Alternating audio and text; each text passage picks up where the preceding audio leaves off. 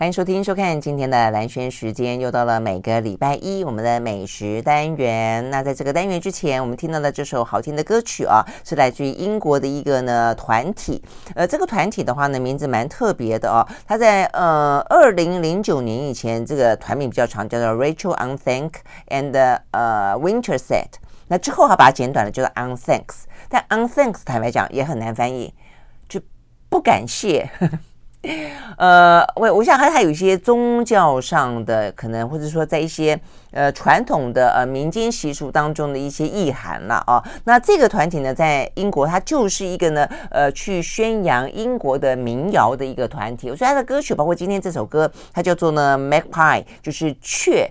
呃，有点像喜鹊的那个鹊哦，但是坦白讲，他在这一首歌的 MV 里面拍出来的那个，你说是喜鹊吗？我觉得有点像乌鸦，因为他在里面呢，把它称为一个叫 Devil Bird，恶魔之鸟、哦。那雀的话有恶魔之鸟的感觉吗？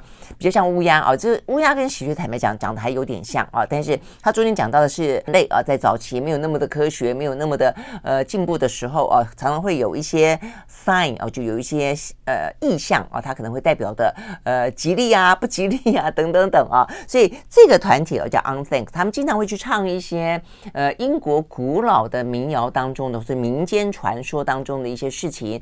呃，这个团体的话呢，呃，也得过 BBC 好多次啊，这个什么最佳专辑奖、最佳团体奖、最佳现场演唱奖，总之是一个呢，呃，在英国在欧陆啊还蛮受欢迎的一个团体。那我们今天听到的这首，就我们刚刚讲到的，来自于这个 Unthanks，他所演唱的叫做 Magpie，和你分享。这个呃，我们经常在谈美食，但是美食当中的话呢，呃，所以呃，它必须有有饮也有食嘛，啊，所以我们通常在讲食比较少的部分是饮啊，但是我们陆陆续续偶尔呢也会穿传。差一些，比方说饮酒啊，但酒的话呢，喝酒不开车，开车不喝酒。比方说饮茶，好，我们先前呢访问一位呢，呃，算是蛮年轻的呃，是一个呃茶庄的，算是第二代。他去英国念了书之后呢，回到台湾来，呃，用一些比较新派的做法。啊，比方说，他认为呢，呃，喝酒有所谓的品酒师，有试酒师。那什么品茶没有所谓的品茶师、试茶师呢？啊，所以呢，我们曾经聊到过，说他在呃这个军品啊这个移工里面呢，曾经呃担任过试茶师。那后来呢，他也出来自己呃开了一家小小的呃这个喝茶的空间。那我先前为了去给他捧场，就前两个礼拜才去过啊。诶，我发现蛮有意思的是，诶，有有年轻人啊，也还蛮喜欢去试试看喝喝哦一些呢真正的。一些。呃，东方茶哦，不是那种快速的什么五十岚那一种啦哦。好，但是我说年轻人有年轻的呃说法、想法跟做法，但是的话呢，年长者经营在茶道的文化当中久的，也有呢对于茶文化的另外一种呢更深的体悟跟跟希望更多的推广。所以我们今天的话呢，要邀请到的是，真的是经营在台湾的这个茶的世界当中，在天人茗茶集团待了非常长的一段时间啊，也在呃天人集团。里面的陆羽茶艺中心，呃，扮演这个创办的总经理的角色。他现在自己啊，这个成立了一个叫做茶道思想研究所。呃，他是呢所长呢蔡荣章，他最近出了一本书，叫做《茶之美》啊，想来谈谈呢茶道的艺术，还不只是茶道，是茶道的艺术啊。今天呢就邀到蔡老师来跟大家聊一聊喝茶。呃，有新派，有老派啊，呃，但是有更多的是属于心灵上的体会啊。跟这个生活当中的实践，呃，他的想法是什么？蔡老师早，哎，早，你好，张道长，对，所以呢，呃，你到现在，所以您在茶的这个领域里面多久了？四十多年，哇，四十多年，OK，所以你一一开始为什么喝茶？而且你进到的不是天人名茶，真的卖茶做茶的那个那个领域，你就是在陆羽茶艺，对不对？茶道这一块，为什么？我不是跟卖茶、跟喝茶有关，我是直接从呃生活的内涵切入的。我认为，呃，我们这个年代大家的生活的内容啊，有一点不足，所以我是从如何来充实我们的生活内容开始来学茶的。哦，所以你那那么年轻，四几年前你就觉得你是因为内心不足，所以才去学茶，是这个意思啊？对，才喝茶。对，哦，才从零开始学起。OK，那为什么你会对喝茶？你为什么觉得喝茶？我不是我不是一下子就从茶，嗯，我也从其他的一些传统文化，哦，呃，然后找啊找啊找到后来啊，到茶的时候啊，才定下来。嗯哼，因为我认为大家谈茶，呃，卖茶很多，但是谈茶茶文化的不多，嗯，所以我就来做吧。那刚才你说的酒啦、茶啦。这倒都对哦，都是抓住了那个茶的酒的核心哦。嗯哼。但是，呃，这个时代，对，大家走错路了。嗯哼。你看看，大家是不是都在茶席上都要插花？啊。都要焚香，都要呃跳跳舞、唱唱歌。嗯。好像你不会歌舞啊，你就不会泡茶的那个样子。嗯哼。但是这个是错的路子。嗯嗯。所以，我最近。非常强调所谓的纯茶道啊，纯茶道，对，就是只谈泡茶、奉茶跟喝茶，其他不谈，其他多不是茶文化，插花不是茶文化，唱歌不是，舞蹈不是。嗯嗯，但它都是文化，都是一种生活文化。只是说，呃，可能我在想，在蔡老师的想法当中，会觉得，因为这个茶席的概念很多是来自于。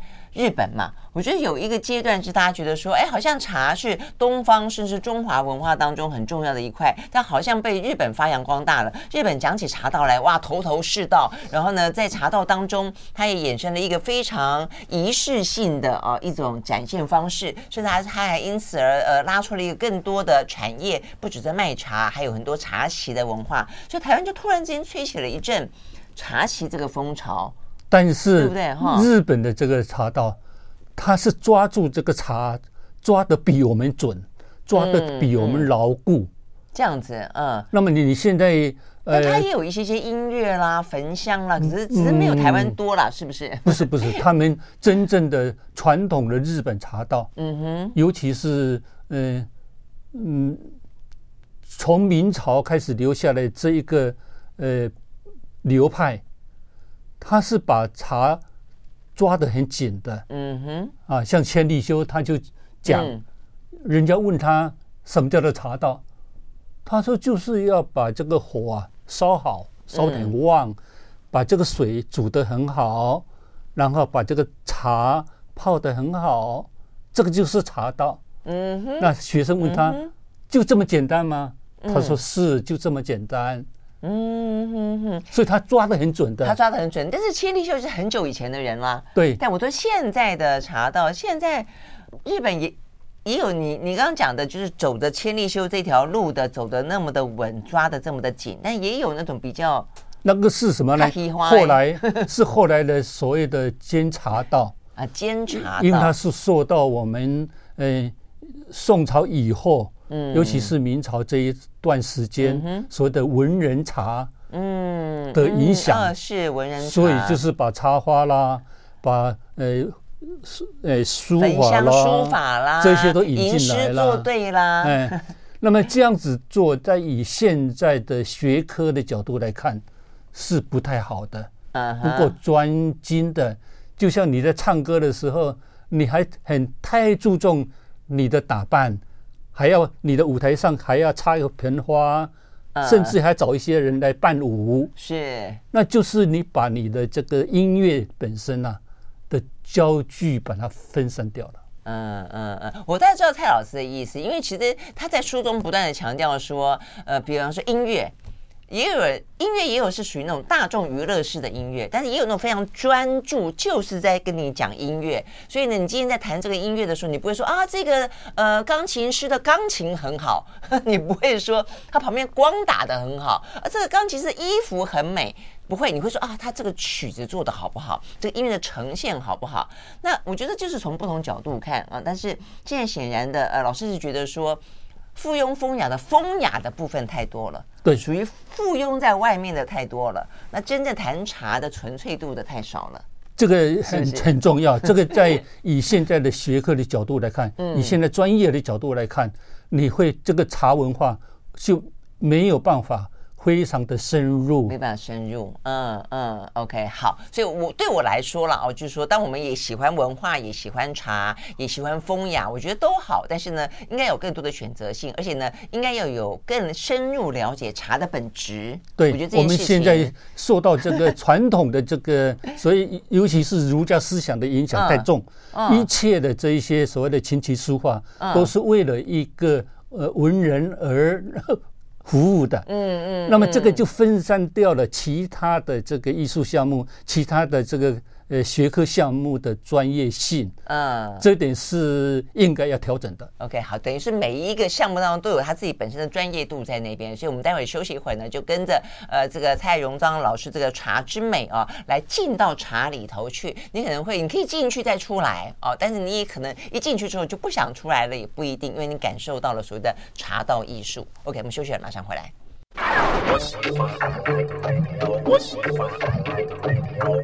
好，回到兰萱时间，继续和现场邀请到的茶道思想研究所的所长蔡荣章老师啊来聊他这本书，叫做呢《茶之美》。讲到陆羽，陆羽实际上也是在讲茶，呃，里面就是非常等于在中国的文化当中非常关键的一个人嘛，啊，所以你也是走这一派下来，就希望真正，因为我记得以前陆羽他不是有几几首诗或者他的文非常有名，什么陆羽茶汤，光是去形容怎么个。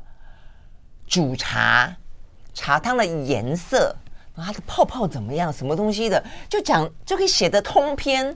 然后呢，文字又美，然后呢，意涵又深。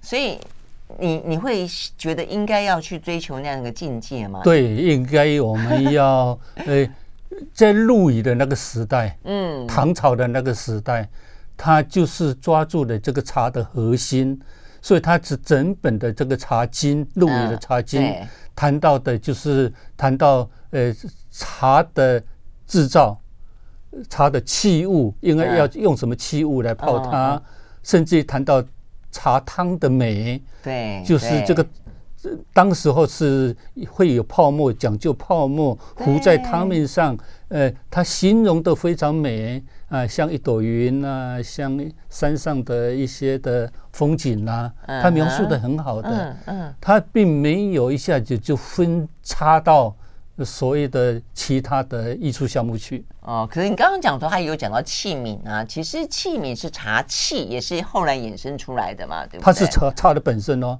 这个器皿直接影影响到茶汤。哦，所以这个的观念，这个的观念就像你的乐器直接影响到你的音乐。嗯，你不能说这个茶器是身外之物。OK OK，就像水一样。嗯，我谈水，你说你谈远的吧？我们要谈茶，我说不是，水本身就是茶汤的一部分。你喝到的是不是很多的水？啊，是是是，没错。OK，好，所以在在老师的看法里面，就是说，好，那我们今天谈茶，就纯粹，就真的茶的纯粹，也不是只有茶叶，它就可能就是包括一些算是小小的周边，但是很直接影响到的。对，像、哦、像我就说一个杯子好了。OK，这个杯子，你拿两个不同材质的杯子，嗯，喝同样的一壶水或一壶茶，你可以发现味道不一样。嗯，是是这样的，没错。好，所以在你呃真正想要谈的，你刚刚讲的，就从所谓的呃泡茶、奉茶、喝茶。那我如果我们从这个角度来看好了，那泡茶要怎么泡？现代人可能未必有这个闲情逸致哦。但是如果你真的调整出有这样的一个时间，那有一个不错的空间的时候。要怎么泡茶？所以得要先准备什么？要要有好的茶叶、好的器皿、好的水。对，你还要知道，诶，我这个茶是长成什么样子的？嗯哼。我看了它以后，我就知道我应该用多高的水温，用多少的茶水比例。嗯哼。要让它浸泡多少的时间，才能得出它最好的那个状况的茶汤。这些知识你必须要懂，对呀、啊。可是现在这个知识，因为就被说的有些部分又太浅，有些部分又觉得太深。但是你总是要懂，OK 啊？那你学的时候，不要去学一些太玄虚的部分。嗯哼，那么，嗯，哪些是玄虚的部分？好像你必须要拿了一个这个盖子，我就打开就打开吗？他不是哦，这个老师还叫你说这样子打开不好看，要绕一个圈。然后你 锁这个提水壶去冲水的时候，还不能直接这样子拿啊！我要先拿一个叫孔雀开屏，然后才拿。要有这些动作，才显得你很优雅，嗯、呃，你很有呃学问的样子。哦，事实上这些啊，都是呃，都都是杂碎。嗯嗯嗯，OK，对。那所以我说，那那一般人的话要怎么去理解？因为我看你里面讲了一个故事，你觉得他才真正是一个懂茶的人。就有些人坐下来就说啊，你是什么茶？然后呢，你就说那个泡茶主人说他他不知道是什么茶，但他只知道他看了这个茶。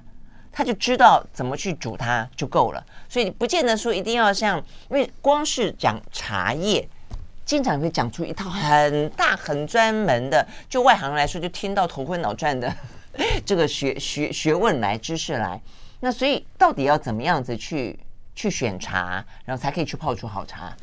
就是我们要懂得看茶，怎么看？泡茶上有一句话，嗯，叫做看茶泡茶。对，而不是听名称泡茶。嗯哼，我说这个叫做冻顶乌龙茶。嗯，然后你就知道要怎么泡了吗？不见得。嗯哼，因为冻顶乌龙茶代表的不多，嗯，说明性不强。你怎么知道它的焙火的程度高还是低？嗯，就是我们。通常说的，它比较深还是比较熟？嗯哼，那你又不知道它细碎的程度，嗯，那你又不知道它揉捻的重还是轻，嗯，那么这些在简单的一个洞顶乌龙茶这个名称上是反映不出来的，反映不出来的。所以你光是很多的书上，光是说，呃，洞顶乌龙茶、西湖龙井。呃，这个红茶应该怎么泡，是不足以把茶泡好的。他大概只会知道风味吧？啊，他可能泡出来是一个什么？差不多而已。对对对。啊，那么真正的要能够把它泡得好，你必须要懂得看茶。怎么看？看得非常的懂。第一个，嗯、看它的粗细嘛。粗细，OK，好。呃，第二个呢，看它是呃比较芽型的还是叶的？叶的就是比较成熟叶。芽的就是比较呃嫩嫩，OK，这个大概也看得出来，这个这个看得出来。还有呢，你要看它的发酵的程度，嗯哼，你看它红变的程度，这怎么看？如果这个发酵程度高的话，它会往红的变，红红色的变。OK，那如果它发酵很轻的话，它是往绿的来。但是老师说的是茶汤还是讲的是茶叶？一样，茶叶看不出来有红色，应该是黑色吧？嗯，对，你如果用很强的灯光看，它不是黑，它是红干了以后的颜色。OK，哎，所以这个这个是有点判断，有点有点判断错错误的哈。为什么我们说红茶 black tea？对，他说你应该叫 red tea，为什么不叫？哎，为什么要叫 black tea？因为。很粗浅的看就是红黑色的，黑色。事实上它是红色的，事实上是红色。哎，所以我们曾经有一阵子要想要把它改过来，改成 red tea 嘛。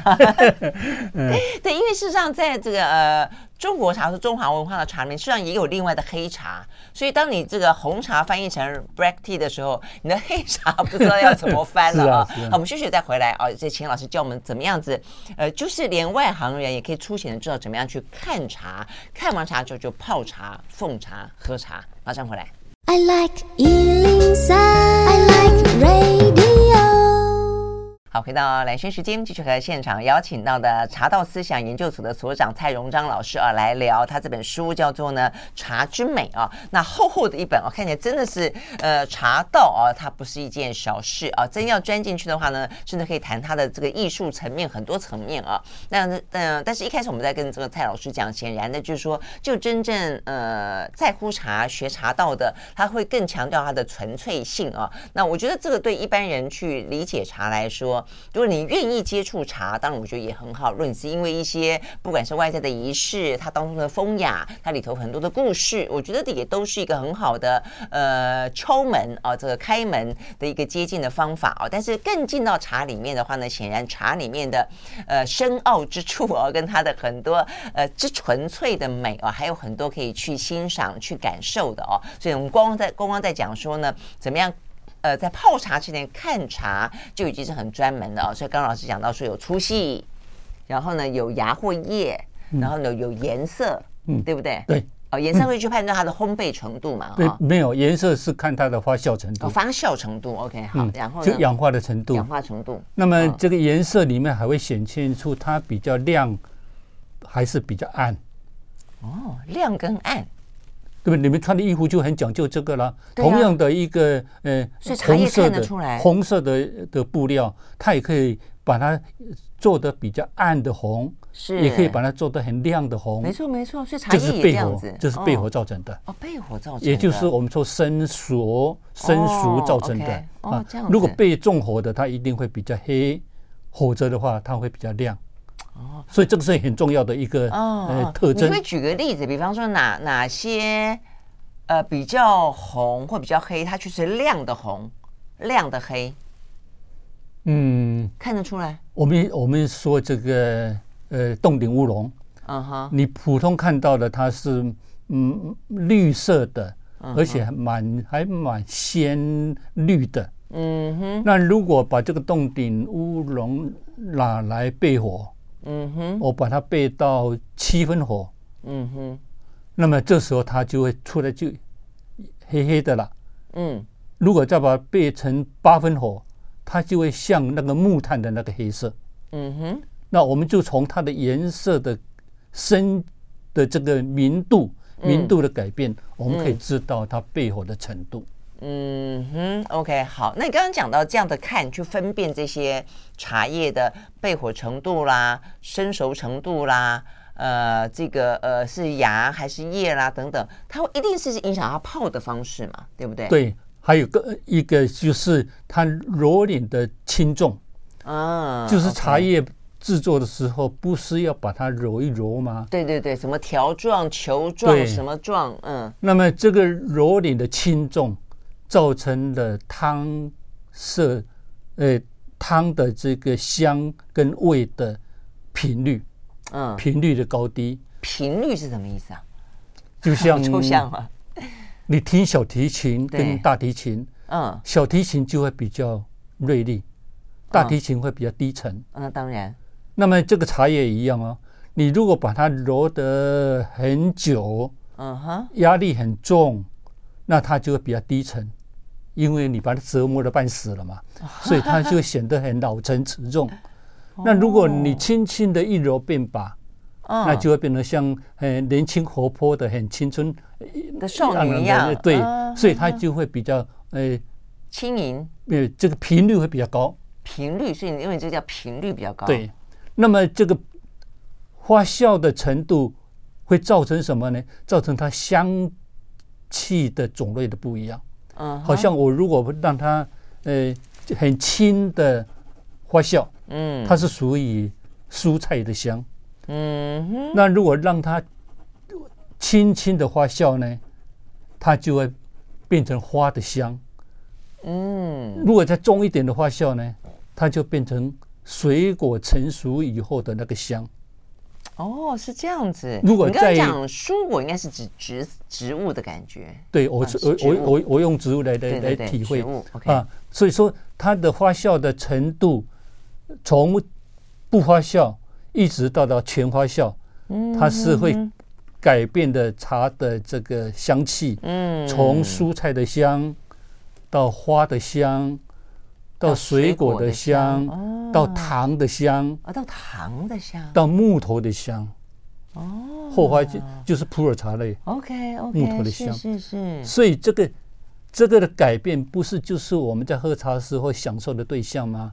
嗯嗯嗯，你这样讲跟咖啡也很像，是对对不对？咖啡的层次也是这样子来的，对不对？没有错。所以我们如果轻烘焙的话，就比较会有花香，稍微再重一点，就会有果香出来。对，再重什么巧克力、什么木质、烟草味都出来了。对，没有错。哦，哎，这个真的很有意思哎，就相通了。对，相通的。OK，好。那这些看得出来哈，就是依照刚才老师说的那种几种方法，就看勉强可以看得出来，就是看到这样子 OK 了。然后呢，然后你你又知道什么了呢？你又知道 它如果发酵嗯比较重的话，嗯，它溶出的速度会比较快，在溶解的时候，在你浸泡的时候，味道的融会比较快。嗯嗯嗯，所以就叫做它水可溶物溶出的速度。哦，水可溶物，因为有很多是水不可溶物嘛，哈。对对对。那么水可溶物溶出的速度的快慢，就是从刚才的这几点，我们可以判断得出来。嗯。那么这样子，结果就你就很会很会泡茶了。呃，因为你你时间掌握的就会很很准很准了。哦，这样子，OK OK。所以，比方比方说重烘焙的就不能泡太久，是这个意思吗？对对对。那比较轻烘焙要泡久一点。对，那尤其是有渥堆过的茶。渥堆，渥渥堆就是普洱茶那个，把它堆放在一起，然后把它就像在做堆肥一样的，那它不是就发热吗？对对对。啊，那么它就会产生另外的一种呃发酵。嗯哼。那么它如果这个发酵的时间很长，后发酵的时间很长，那么它溶出速度就非常的快。哦哦哦。所以我们要就从这一些的制茶的。过程，嗯，它茶叶显现出来的状况，对，我们就可以知道我要用什么样子的温度对待它，我要用多少的时间来泡它。OK，所以意思就是，就算你你不知道它是什么洞顶乌龙，它是什么什么白毫乌龙，什么什么东方美人，反正总之你看了它之后，你就会知道怎么去对待它。对，所以我们说嘛，你喝茶不要先管它是什么茶名，嗯，你看茶就说嘛，茶都已经拿到你面前了，你还要问它什么名称？哎，好，可是老师这样讲，我觉得在分辨它的嗯时间比较好理解。就是啊，那可能呃重烘焙的就时间短一点，那轻烘焙的可能就时间长一点。但是你刚才讲温度哦，这个就好难拿捏了哦。所以呢，怎么样的开始去泡茶？我们休息，马上回来。I like 103, I like radio 好，回到蓝轩时间，在今天的美食单元，我们聊的是茶哦。那邀请到的呢是茶道思想研究所的所长蔡荣章老师啊，他写的这本书《茶之美》啊，这个当中就有一句话讲到说呢，茶道艺术就是泡茶。奉茶、喝茶的美感境界的呈现啊，所以很多外在的呃，有些时候是过度的添加，或者说是当然了，我觉得它是一个综合生活美学的呃享受跟呈现。但如果说我要纯粹的来谈茶的时候，呃，可能可以更深入一点点啊。所以呢，我们刚刚就讲到说，好教大家怎么看茶。那看了之后，看出个名堂来了，那怎么泡呢？那这时候你就要决定你要用什么样样子的温度啊。要进用多少的茶叶，也就是茶跟水的比例怎么样？嗯哼嗯哼。那最后就说我浸泡的时间啊，对。那么这三个要素就是决定你出来的茶汤是怎么样子的。哦，OK。那粗的我们主要知道它泡出来的浓度差不多，嗯，不会太淡，也不会太浓。嗯哼。那进一步就不是了咯。进一步我们是要。把这个茶的风格能够表现出来，嗯嗯，所以这个就是温度的差异、时间的差异，还有这个茶水比例嗯的调整，对，就会造成它不同风格的表现。嗯哼，那么当你进入到这个呃茶道艺术的时候，就是要追求这一个。而不是大家所说的，哎呀，泡茶马马虎虎啦，是浓一点也是茶，淡一点也是茶。为什么你那么计较一一定要呃泡一分十五秒呢？但是当你追求到非常美的境界的时候，会得这样子不足以表现。啊、呃，有啊，其实我们在煮咖啡也会有说这个要四十秒到五十秒，也会去计算它。然后茶的温度有说八十度的，有人说是九十度的。我像我就觉得八十度太太温和，嗯，但不一不一定，每个人的口味不一样。好，那所以那我要怎么去拿捏说发酵？比方刚刚老师有说，这个发酵的程度不一样，烘焙的程度不一样，那我怎么知道它的温度相对来说要多少？跟这个水跟茶叶的比要多少？先说这个温度，嗯，你看它的比较嫩采的，嗯，有些的茶叶它是芽很多的，嗯哼，有些的茶叶是没有芽的，对，就是它已经开面了，对，已经。表示出它的成熟度高了，嗯哼。那么嫩的偏嫩的，我们温度低一点。嗯，了解，可以理解。嗯，成熟度高的温度可以高一点。嗯哼。那么浸泡的时间呢？它如果是嫩的部分，你的时间就不要太长。为什么呢？因为它的可溶物比较多，它的咖啡因、茶多酚。嗯，含量比较多哦，这样子啊，那么所以你浸泡的时间就不必太长，因为它的库存量很大嘛。嗯，你稍微一泡，它就已经足够你喝了嘛。嗯，那么如果这个叶片它是比较成熟的，那么它的这个里面的可溶物就的这个比例就没有那么高，所以我们要浸泡的时间要长一点。那这不表示说这后面就不好了吗？前面才好吗？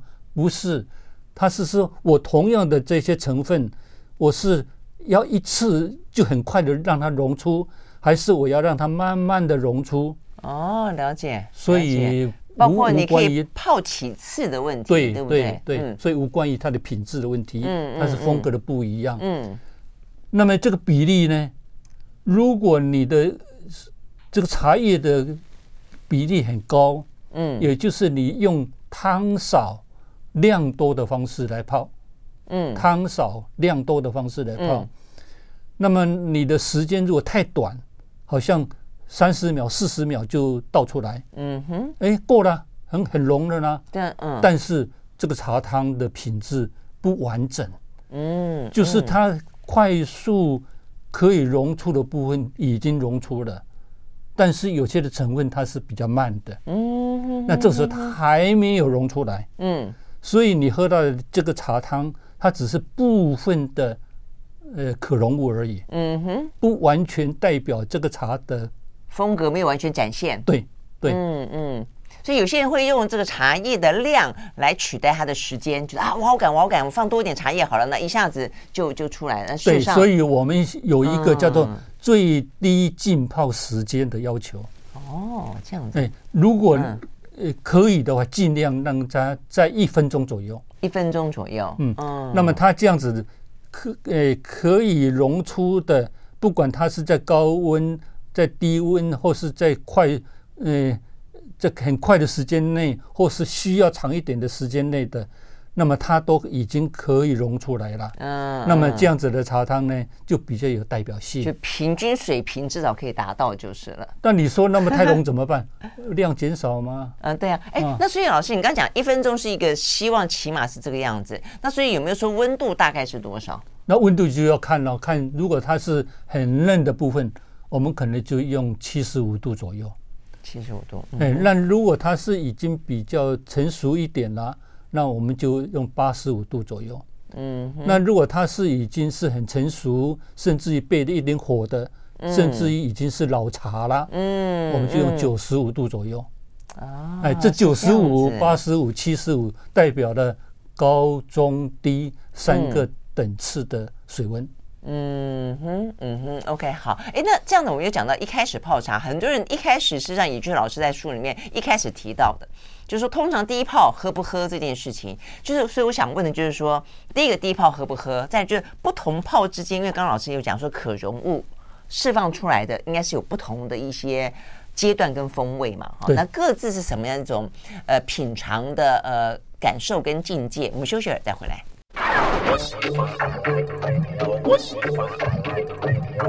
好，回到兰萱时间，我们今天邀请到呢，呃，这个茶道思想研究所的所长蔡荣章老师啊，来聊这本呢他所写的《茶之美》啊，来体会一下，讲到纯粹的茶是一个什么样的感受。所以，我们刚刚教了大家怎么样泡茶，要注意温度，要注意时间，要注意呢水跟茶叶的量。好，那再来的话就是一次一次的释放。对不对？那第一次到底，我后来有听人家讲说，现在最精华的实际上就是在第一道第一泡茶里面，所以倒掉太可惜。但有人就觉得啊，这个茶叶上面有灰尘，呃，这过程当中送来送去、揉过来碾过去的，那、呃、所以要洗一洗。我我我们不要这样再这样讲了，呃，这样讲对茶不公平。真的吗？如果它是有灰尘、有呃农药的残留太多，我们就不要喝它了。不要让它上架，因为它不合、嗯、不符合呃这个食品卫生的要求嘛。嗯哼。那为什么你还要卖它，还要喝它呢？还讲究那么多的艺术呢？所以说，呃，不好的茶、不卫生的茶，包括不好的茶哦，嗯哼，我们不要喝它。那问题是我我们可不可以信任？我简单讲，那因为你要相信我们的整个食品安全的把关，你就可以去说好，那我们不。我们都知道它不好的就不上不上市不上架了。现在是这样子吗？现在是呃，政府已经蛮严格的来把关，而且要求必须要来有利率的证明。嗯，我这个茶叶从生产一直到呃行销这个过程之中，呃，它是经过哪几个程序，是哪几个人在做？那他们的检验的结果是怎么样？呃，像有些比较好的一个厂商，他们都已经能够提出这样子的一个证明的。OK OK，所以现在不必太担忧。当然，我不敢讲百分之百，但是如果你这样子担忧的话，接下来就谈不下去了。OK 啊，因为老师是茶道中人啊，所以呢，至少我们这样问，心里面会安心点。就是至少一些比较大的有品牌的，或者说台湾茶，基本上都 OK，大部分对，对 OK。好，那这样子，那么接下来就是那泡，那所以意思说第一泡，第一泡就不要不要倒掉，不要倒掉，不要倒掉，呃，要不然会让人家怀疑你这个茶的卫生。嗯嗯嗯，你说我不讲倒掉啊，我不讲洗茶啊，我是讲温润泡啊，我是讲醒茶啊。啊，但是这一些呢？说到后来，都是呃逃不过呃卫生的问题。OK，了解。好，那老师，你们认为第一泡的茶的风味到底它的呃这个最最值得享用的地方？我觉得呃茶是嗯第一泡、第二泡是非常好的。嗯，那么接下来的越来会越差，因为它的好的成分可溶物越来越少了嘛。嗯，所以不。不是说是，嗯，要泡到几泡以后才是到达精华。会说这样子的人，是因为他前面的那几泡都是太快，而且有时候他是应付这个市场上的需要。客人来了，我开始先泡呃淡一点的，慢慢的喝到三泡四泡的时候，才拉到正常的一个时间。嗯，然后说，你看。我这个茶多好，对，会有这种说法，越喝越越，而且还会说，你看那么多泡了，味道还这么的足，对，这样，那是另外一个理由哈。我不是说不可以用了哈，嗯，这是一个是一个所谓的技术上的应用，嗯，但是事实上，如果我要求第一泡我就要把它泡到最好，嗯，第二泡要把它泡到最好，第三泡要泡到当时的最好，这是我们泡茶上的要求，嗯，就是每一泡你都要泡到。当时的最好，我现在已经是第七泡了，我要泡到第七泡这个时候的最好。哦，了解。哎，它它第七泡很难去跟第一泡比，大家可以跟第七泡当下的状况比。对，你不能说我要不如第一泡，那当然了。嗯嗯啊，我七八十岁的人，你还跟我叫跟二十岁比，对不对？但是我要做我七八十岁的时候的最好。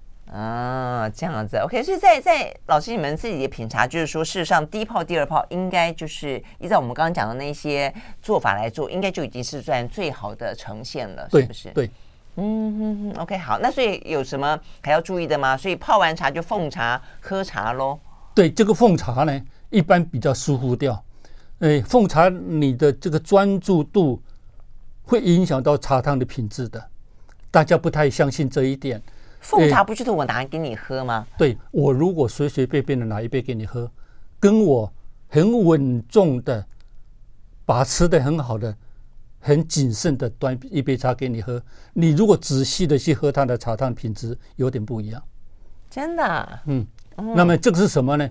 这个是你的杯子跟你的手的呃波动造成的水分子的改变。哇，真的有这种感受啊！这个呢，就是影响到你喝到的这个液体的质量。哇，这代表就是奉茶的人的心意，它可以透过你的手，你这个杯子传递到里头的茶。对，对，所以说你如果呃先不说这个心意的部分，你先说杯子的质地部分，大家可以做实验。你拿一个烧结程度很高的杯子，跟一个烧结程度比较低的两个杯子，那么你喝同样的一壶水，喝同样的一壶茶。你会发觉它的味道不一样，所以讲到这个杯子的部分的选择了。对，然后进一步，我们再说你所握它的这稳定度啊哈。那么这个稳定度高，表示应该就是说你的诚意、你的谨慎度会比较高。嗯，如果你是随随便便的端一杯给你喝，或者是为了拍马屁呃端给你喝，那种感觉不一样。他茶会知道的，嗯、真的哈、哦、哇！这个茶会知道，茶好好了啊哈。那最后喝茶，最后喝茶，你就不要再管它到底发酵程度怎么样，焙火程度怎么样，嗯、揉捻程度怎么样，都把它抛掉。嗯哼，直接去感受这个茶汤给你的感觉。嗯嗯，就像你看一幅画，看个一。一幅画，你这时候不要再管它，它是红色的，还有加了一个一点绿色的，呃，它的线条是怎么画？不会再管这个了。嗯嗯嗯，什么野兽派、抽象派、立体画派什么？对，那是已经不是赏赏画，这是在谈绘画艺术了。嗯哼，那么赏画的时候是这些都不要的，他做是谁画的，你也可以不要管他的。嗯哼，啊，那就纯粹就这个幅画来欣赏。现在就直接就这个茶汤来欣赏，这才真正的喝茶的态度。